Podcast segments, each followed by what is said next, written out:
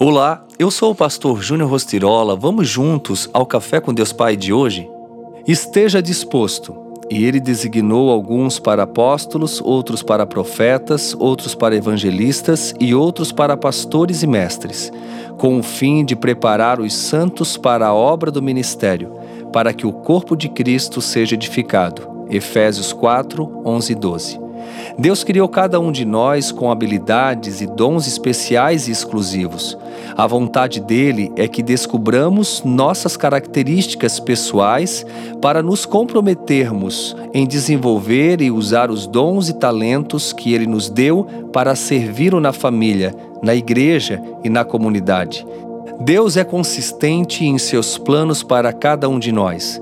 Ele não nos deu talentos, temperamentos, dons espirituais e toda sorte de experiências para não usarmos. O Senhor nos capacita para realizar a obra e para servir o corpo de Cristo. Ao amarmos as pessoas com o nosso serviço, somos instrumentos de Deus para que cada pessoa tocada por Jesus tenha a vida transformada.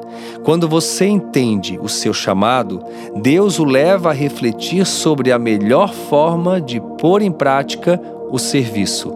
Precisamos sempre estar dispostos a servir com responsabilidade. Você é chamado a cada dia para realizar o seu ministério.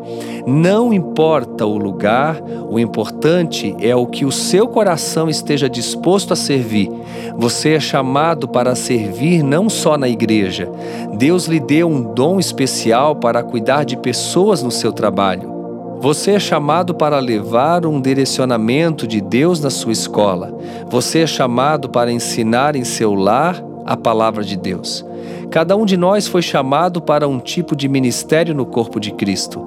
Esteja disposto a servir e a exercer o seu ministério, para que Deus seja glorificado por meio da sua vida e para que os outros possam conhecer a Cristo com o seu testemunho.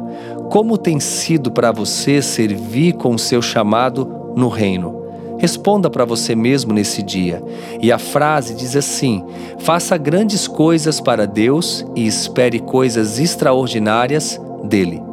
Pense nisso e tenha um excelente dia.